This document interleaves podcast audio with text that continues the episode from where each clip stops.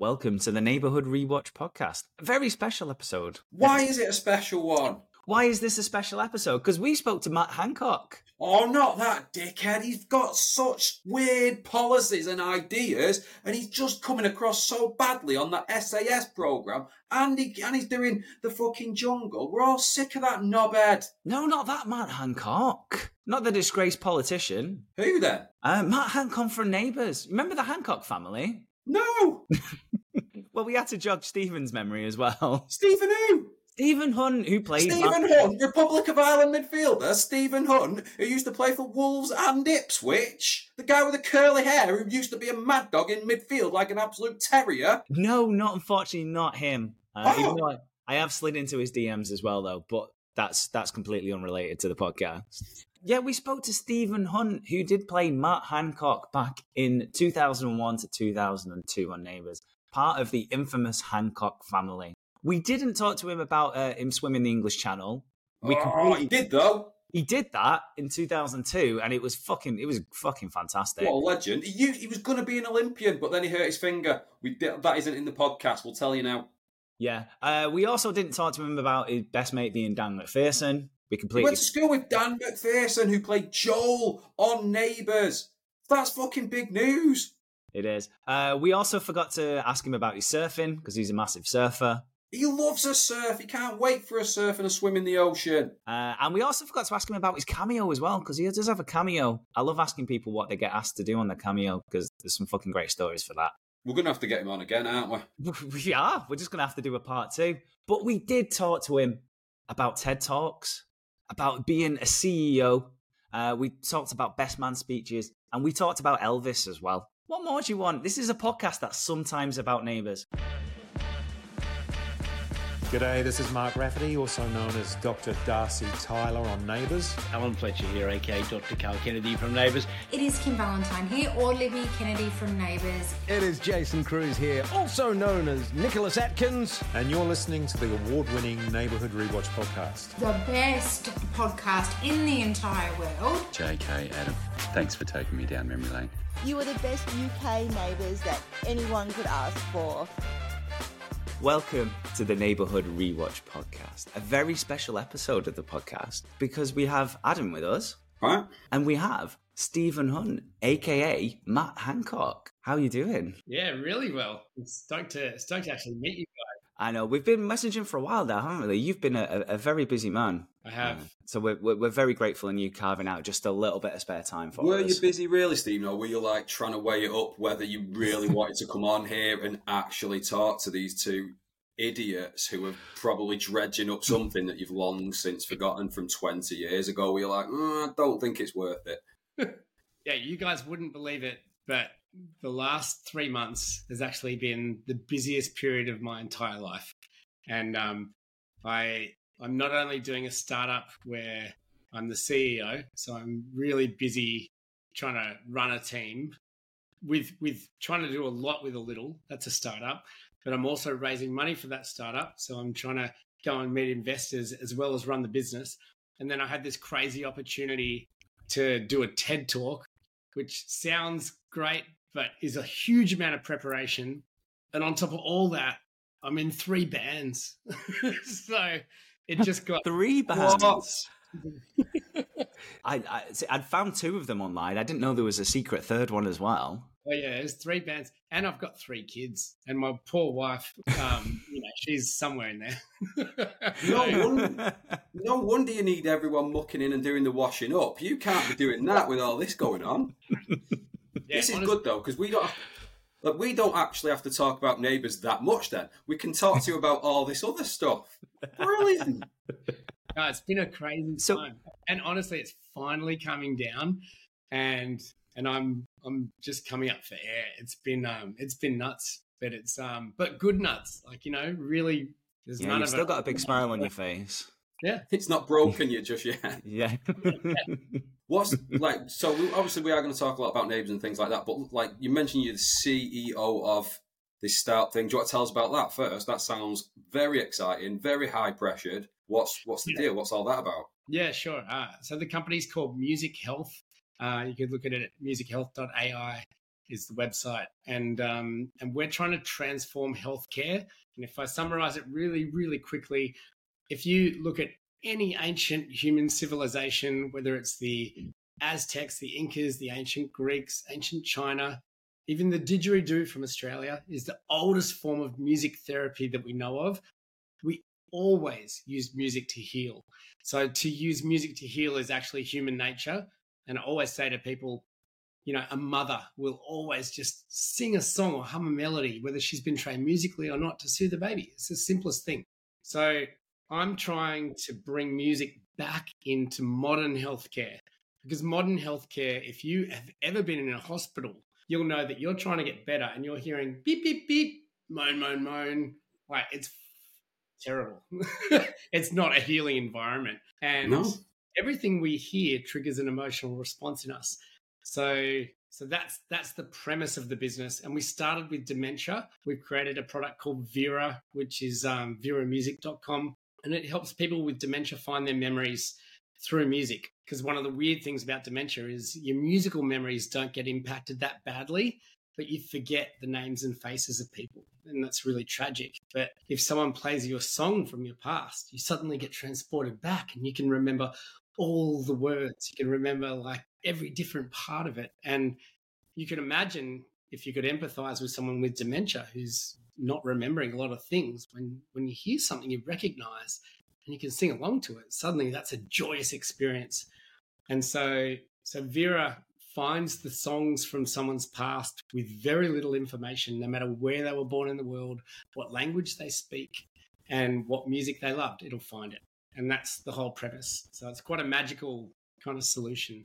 But that's what I'm doing. And it's um we're live in five countries, we're growing fast, and it's hectically busy, but it's great and I love it. Yeah, that Yeah, like, that sounds amazing. it must be rewarding that as well. Like that is that is the good nuts, isn't it? That's that's the kind of busy where that's I wasn't expecting expecting that. I think that's brilliant. Honestly, I'm not just saying that because you're on.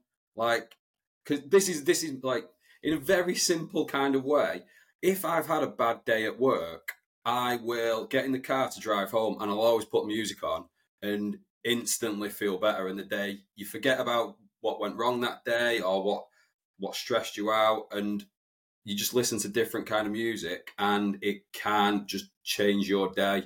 That's the simplest level for me but i i totally agree with with all of that. I get it. It's like the memory thing is so true as well. Yeah. like how how do you like i remember so many words to so many songs and i don't know how it's, right. do you know do you know why that's a thing why is Um, that possible Look, I'm not I'm not a, a scientist or a medical professional. I'll, I'll preface this, but as I understand it, the way that you remember it's not just music but poetry as well. The way that those things are stored in your brain goes through a different part of um, of storage in memory compared to other things, and so they're and for whatever reason they're, they're largely unchanged by dementia. Not not completely. You still obviously get impacted but but those things are much more readily available. And in my work i've particularly on the, even the poetry side like obviously we see people sing songs all the time and come back to the lyrics and that's that's what i do day in day out. But every now and then i meet someone who has memorized poetry and it's amazing like they can just go for like almost an hour just reciting poem after poem after poem after poem but then their wife comes in and they have no idea who she is. And it's just it's Crazy. the most bizarre thing.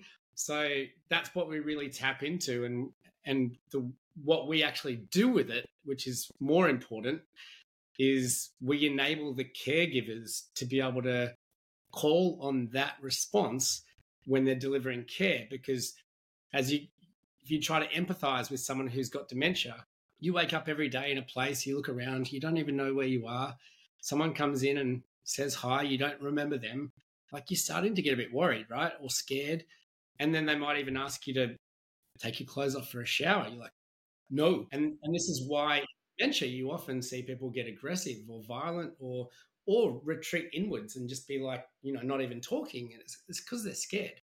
You play them familiar music and suddenly their brain actually gets stimulated in a different way they're much more likely to remember the names and faces of people much more likely to be able to use their even their fine and gross motor skills to chew and eat and feed and swallow and and if you ask them to have that shower, they're much more likely to go, yeah, why not?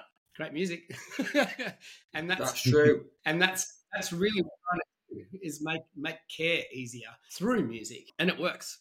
Um, not every time. Some people don't like music.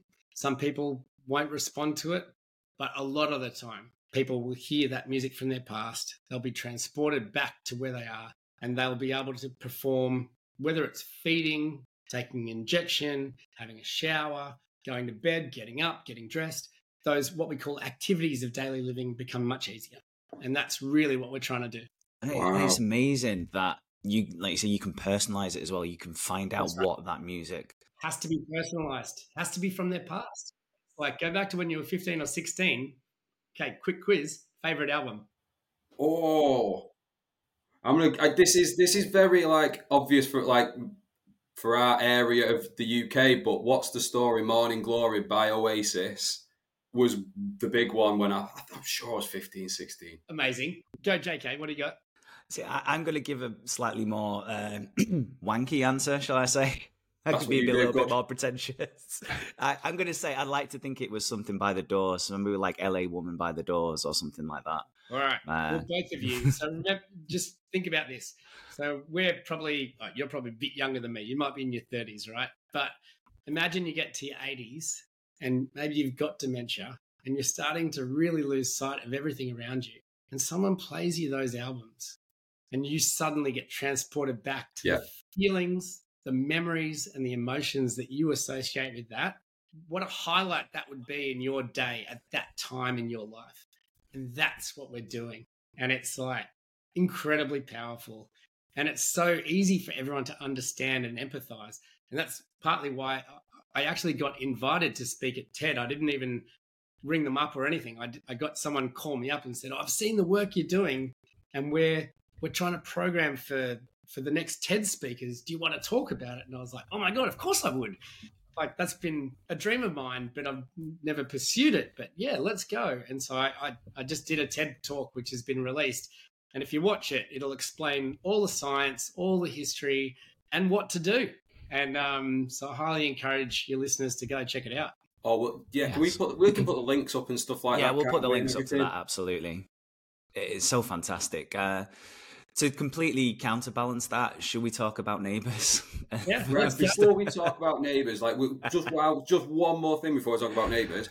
So we've we've heard about Music Health Brilliant. We've heard about the TED Talk. He said he's in three bands as well. Oh, Three yeah. of them. He could have just said, "Oh, I'm in a band," but no, he's in three bands. What, how have you how have you found yourself in three bands? Because you've already said you're busy. Stop making it hard for yourself, Steve. What's the deal? I mean, it's just what I love, right? I love Is this because you're sick of your washing up with your wife and kids? You've just gone, no, I'm going to the garage. I'm in another band. the third Well- band's just you singing, singing on your own in the shower. It's a point of contention with my wife, that's for sure. but, um, But I'll back it up to the Neighbours days. So in Neighbours, I was playing music and I used to play with Daniel MacPherson, who played Joel. And we were a, a duo acoustic Mhm. act. And Alan Fletcher was like our kind of mentor. You know, he was in band. He's amazing. he, he tours. this is a Yeah, documentary on its own. Yeah. Well, you know, Neighbours is Neighbours is a an acting show, but if you really think about it, Kylie, Jason Donovan, Craig McLachlan, it's always music. Like Neighbours is music. Yeah. People don't really think about it that way, but I always did. And even Russell Crowe had his own band, like you know, and he he did a cameo on Neighbours. So I used to play um, with Daniel, and then also the guy called Jonathan Dutton who played Tad. So Yeah. and we all played acoustic guitar, and we used to play at parties, sometimes at work. Um, Were you were you writing your own stuff, or were you doing covers, or with them, it was always covers, but I did when I moved to the UK to do panto, which was the best, by the way. My favorite course. ever acting job was doing panto.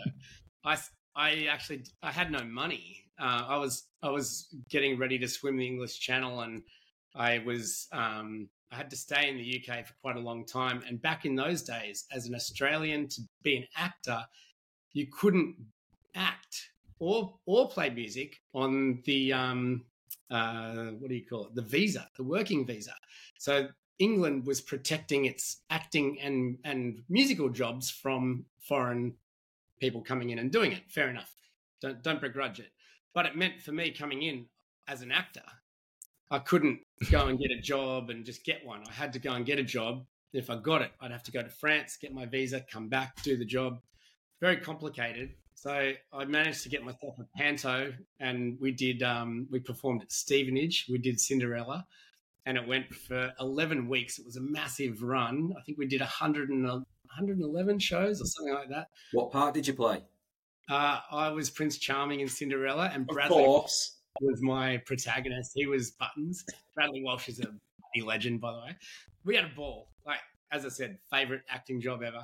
Before and after that, I had to make ends meet, and so I used to play in the pub below my flat in in Hampstead in London to earn my rent, and I just used to play covers, and so I really got into music doing that.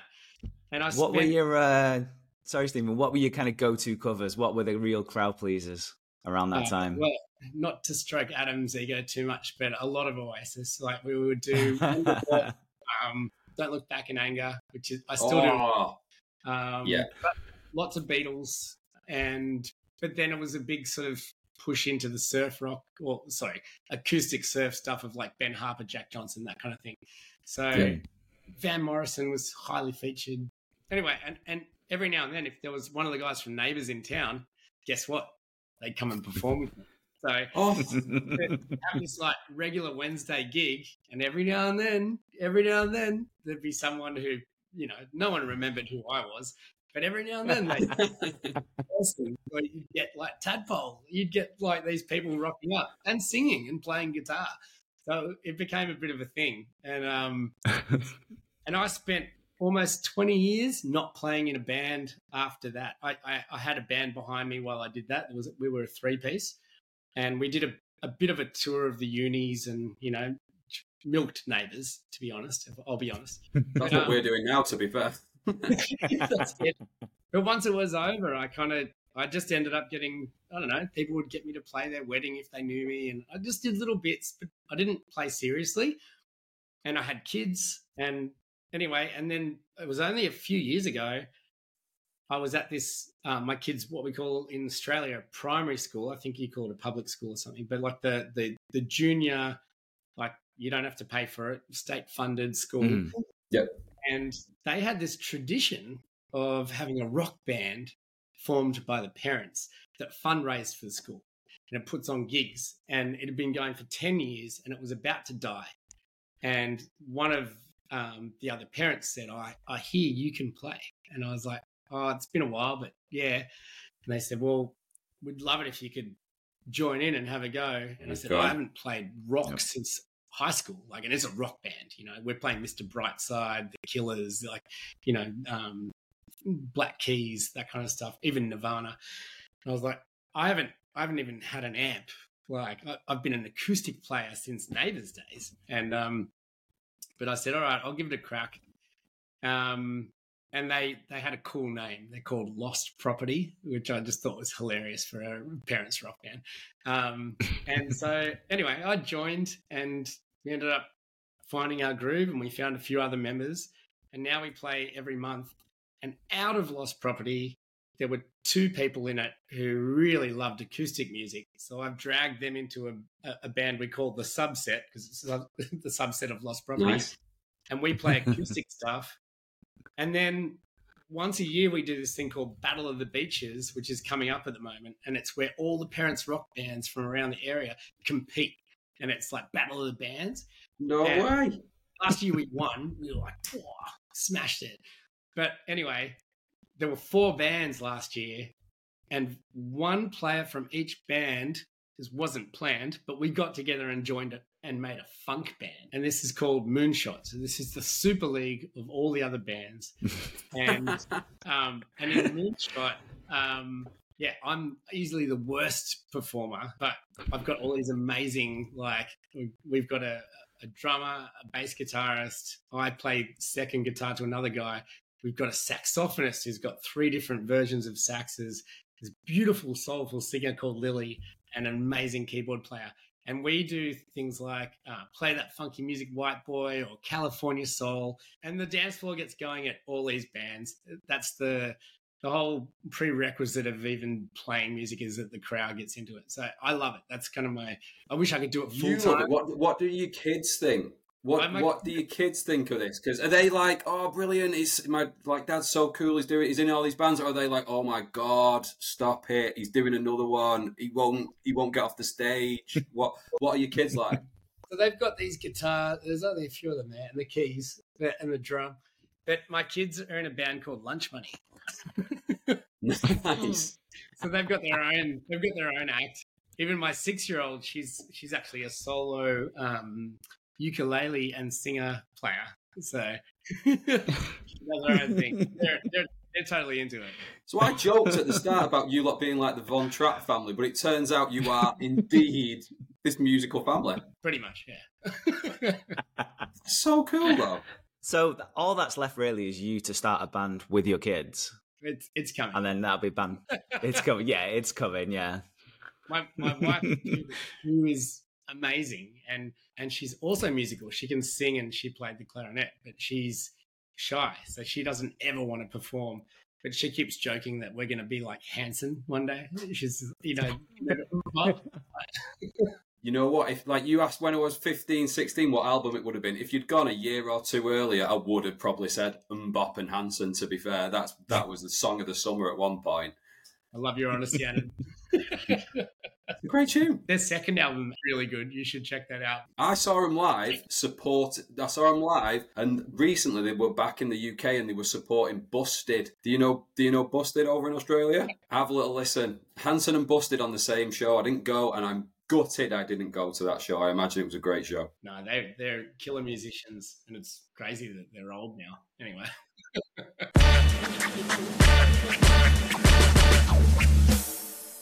We've been avoiding it as long as we can. Should we talk about some neighbours? yeah let's get into it we style this podcast that is an it's a podcast that is sometimes about neighbours. We we talk We- so much other shit. We never actually talk about neighbours. Look, neighbours always provides the little kind of jumping off points and these little conversation topics, but we always forget to come back to the neighbours. So it's uh it's very in keeping with the podcast. So, So- apparently you were in Neighbours. once upon a time yeah So Neighbours is back now. It got cancelled. It's back. It's in the public eye again. Has that kind of like? Does that bring like like you were saying about the music? Has that brought back happy memories for you? Or are you like have you had you put that in a box and forgot about it? What are your thoughts on your time on the show? No, not at all. Um, they're very fond memories, and I actually I'm still in touch with Alan Fletcher and um, and Jason Herbison's the the new EP.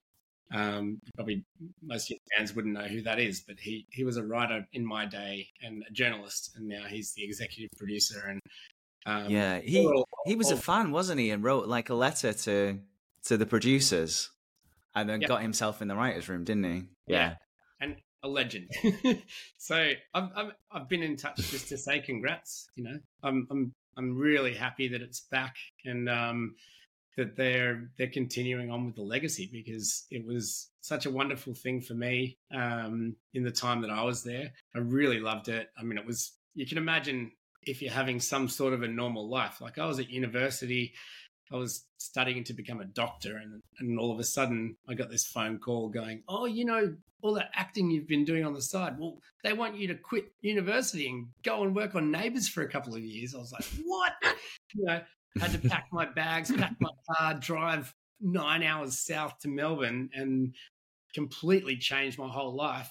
And and of course, for those years, it was just like different world. And then it gradually faded and I went back to finding my own career and some sort of a normal life. But it was, um, yeah, I look back on it as just being one of those random things. I'm like, I can't believe that happened, but it was, it was so beautiful and so great. And more than anything else, I, the people I met, outstanding humans, and and I continue to be in touch with a lot of them today. We've found that with, with a lot of people we spoke to is that everyone still stays in contact. It might be a year between messages and this and that, but everyone still checks up on each other and says, "Hey, how you going?" and make sure everyone's doing okay. And if you're ever in the area, come you know hit me up. And Well, it- well, we've been lucky enough to chat to a few people on on this podcast.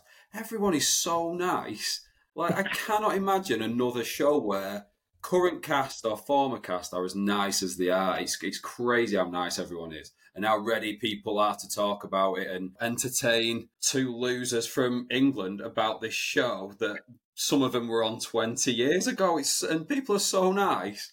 Um, and you have continued that, Stephen. Well done for being so nice. you guys are pretty nice blokes yourselves.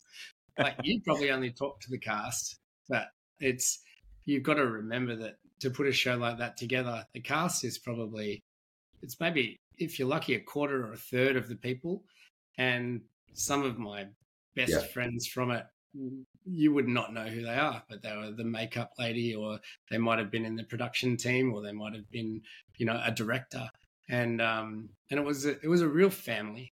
That was what was so nice about it. And so the thing that you know, as you say, we all drift apart. We might not speak for years, but one person who was always close to me was Jonathan Dutton, who played Tad, and he was the best man at my wedding. And um, and his father was a close friend. And um, and when his father passed away from cancer, obviously I, I went to the funeral and the wake, and and it, a lot of people came.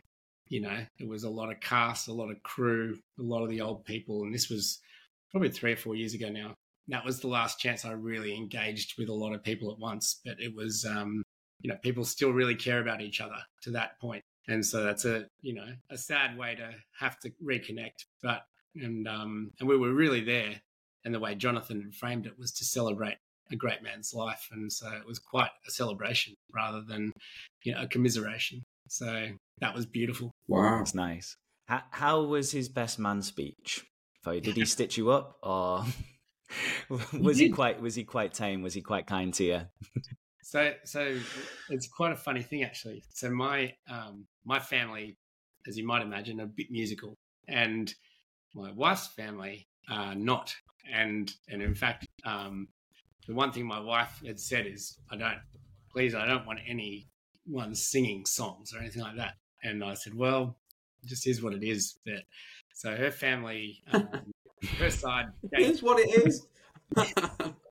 yeah, her side gave. I, I, I, I hadn't really known what anyone else was going to do, and I didn't tell them what to do. But I knew I had a song. I'd written her one, and I was going to play that.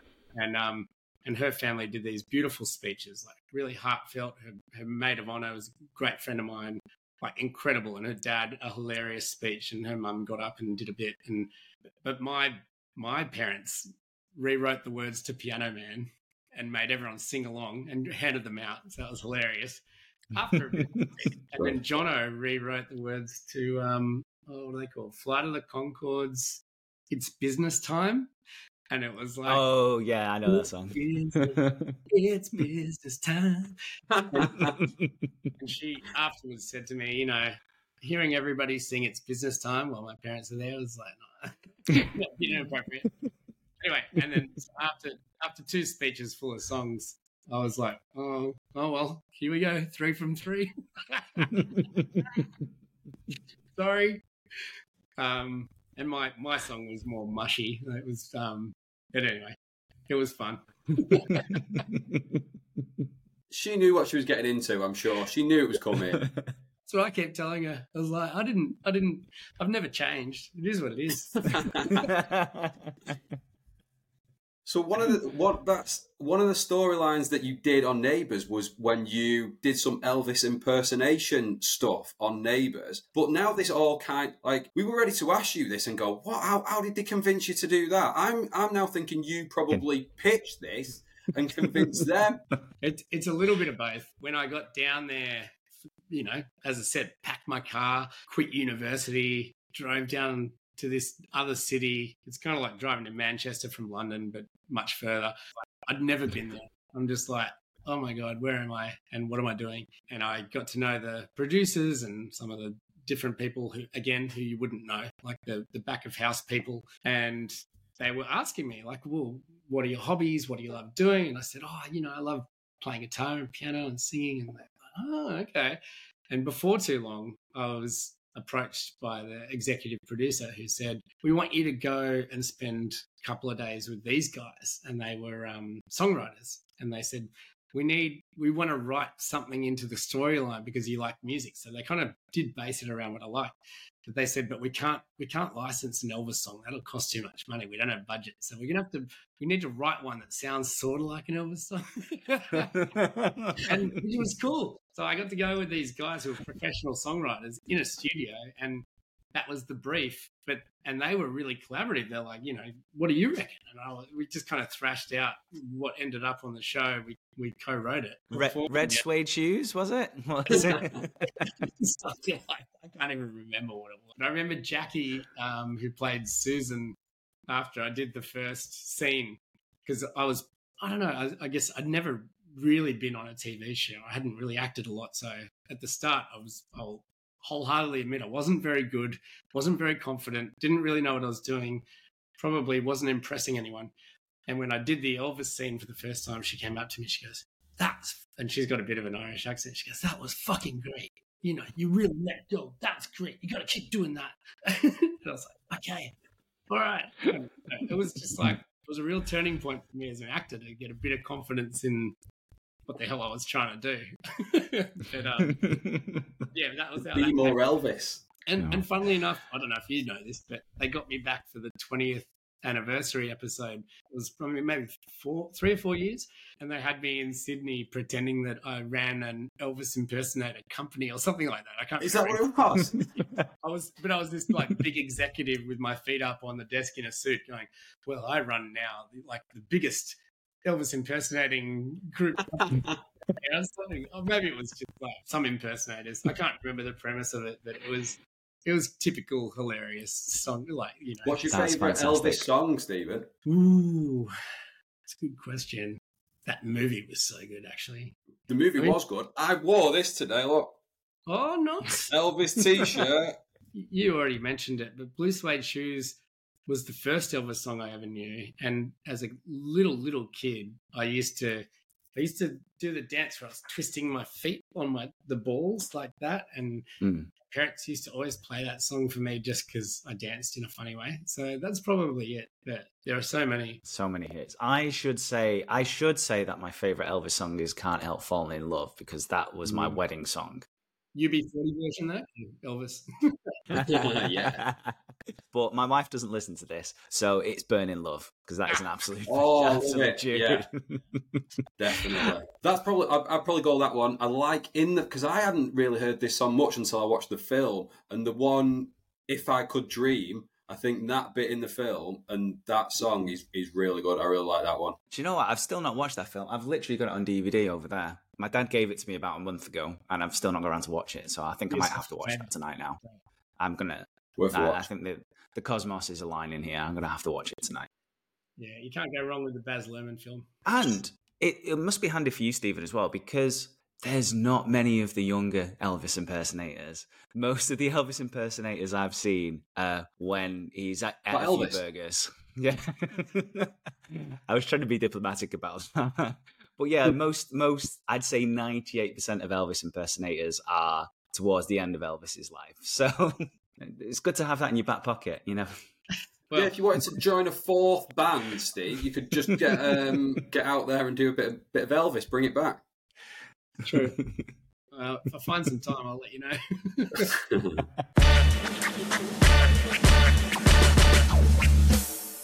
You you almost killed Harold. yeah, I did. There was a few things that I think made you like the Elvis stuff really fun, brilliant. But then there was a few other things that your character had to do, which probably didn't make the fans of the show particularly like Matt very much. Like Harold, big name, big big character on that show, and you mowed him down. And somehow, when you hit him with your car, made him go blind. Yeah.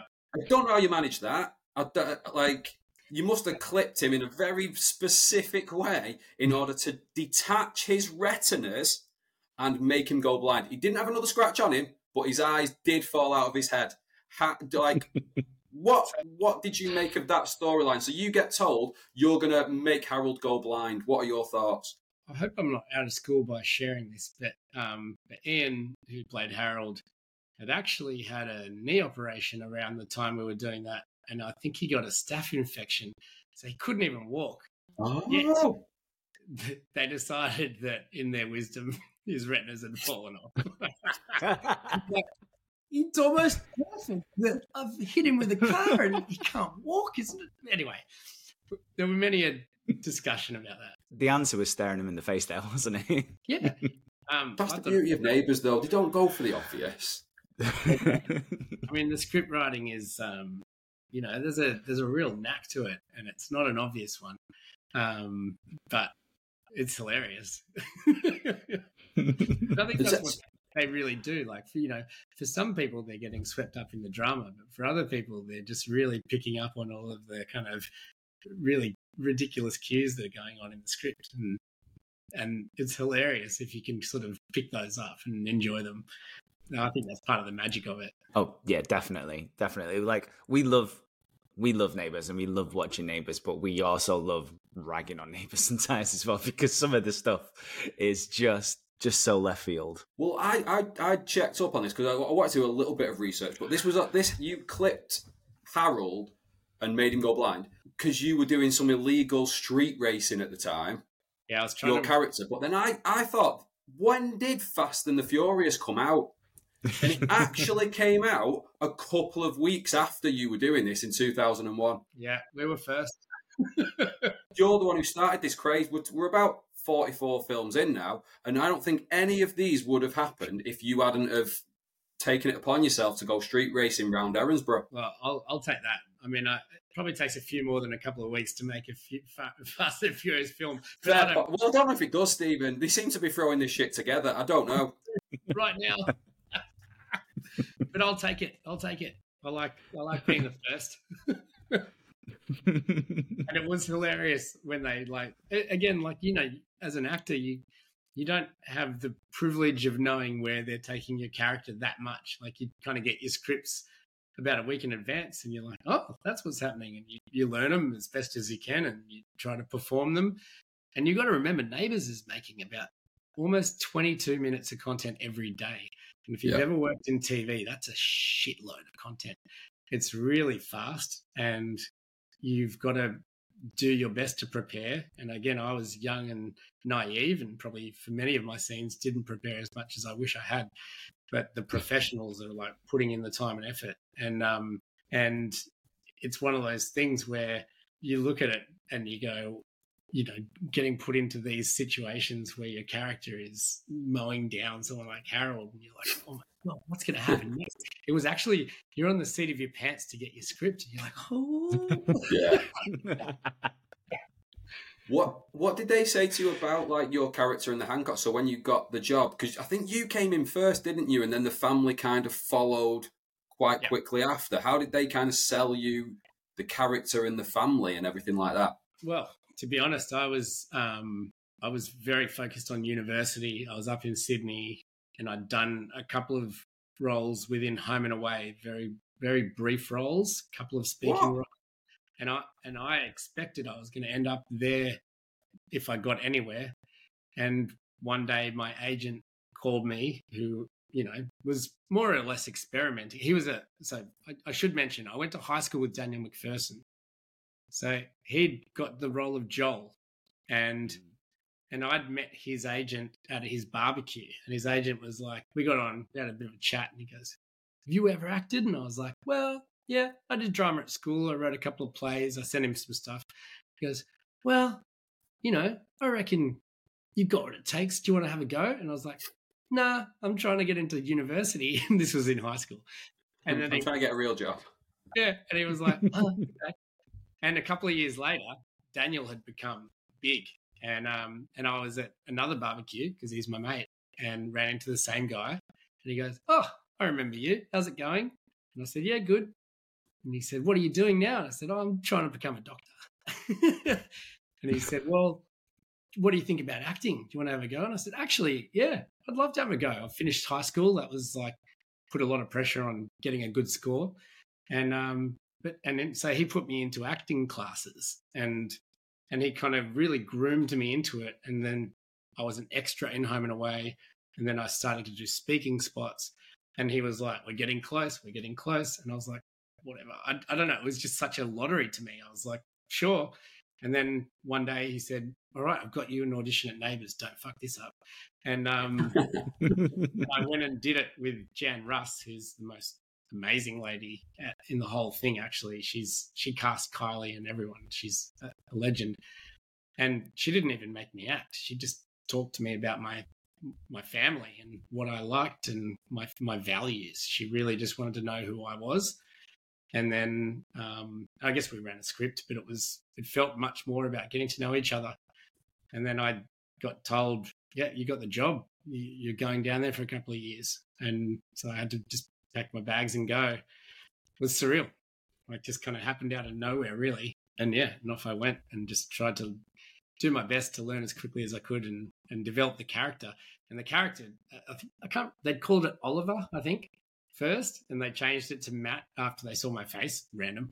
I don't know why. um, Not Steven. Yeah. and and you know it was all just kind of getting thrown together. And I didn't even know I had a family until I got there. And then after about a week or so, when I was being oriented, they went, "Oh, this is going to be your dad, this is going to be your mum, and your brother and your sister." And I was like, "Oh my god!" And we we actually became like a really close family because I was completely thrown in from a different place. I had no friends or family at all, and um and yeah, they were they were beautiful people like, and we really just kind of, and the, the kids were so young. So I was, you know, the big brother to them. And, um, and then, yeah, Sally and Nick were real parents to me and just helping me get settled and helping me learn the ropes because I'd never been on a show. I didn't know what to do. wasn't very well trained as an actor and had so much to learn. So it was um it was a really beautiful time. It felt quite a short time for the for the Hancock family as a whole. Do you feel like they got a fair shake of the, of the whip, so to speak? Do you feel like they got enough time to to show all the potential that that family had? I'd say probably the answer is no, but I think you know for whatever reason they'd made a decision upstairs that it wasn't working enough for them, and they moved us all on. That's that's showbiz. So, but I, you know, I've got nothing but great memories of my time, and and I appreciate that. But it was, you know, it was one of those things. They probably could have kept us on as as long as any other family that's there, but they need to see something that's really working, that, that the audience is really loving, and for whatever reason, that probably wasn't clicking. What? Um, so he started back up again, obviously neighbours now, and they've got some of the old regulars back on, but then they've got like um, some new people as well. And there's been there's a new family that's joined the street now. What sort of advice um, would you give to like a new family joining the street? Because it, it cannot be easy when you were the Hancocks. Like you say, maybe maybe they could have lasted a little bit longer, but they had like the Kennedys. I think when you were there, it had the Scullys when you were there it had yep. Lou and Harold, all these like well-established people. What is it like being almost the newbie, like the new kid in school? What what was that like, and what would you say to like the new the new characters who've come on? Would you give them some advice? I would. I, I think my best learning, which I've taken into every other job, is to actually get to know everybody you're working with, and forget the forget that it's a TV show, right?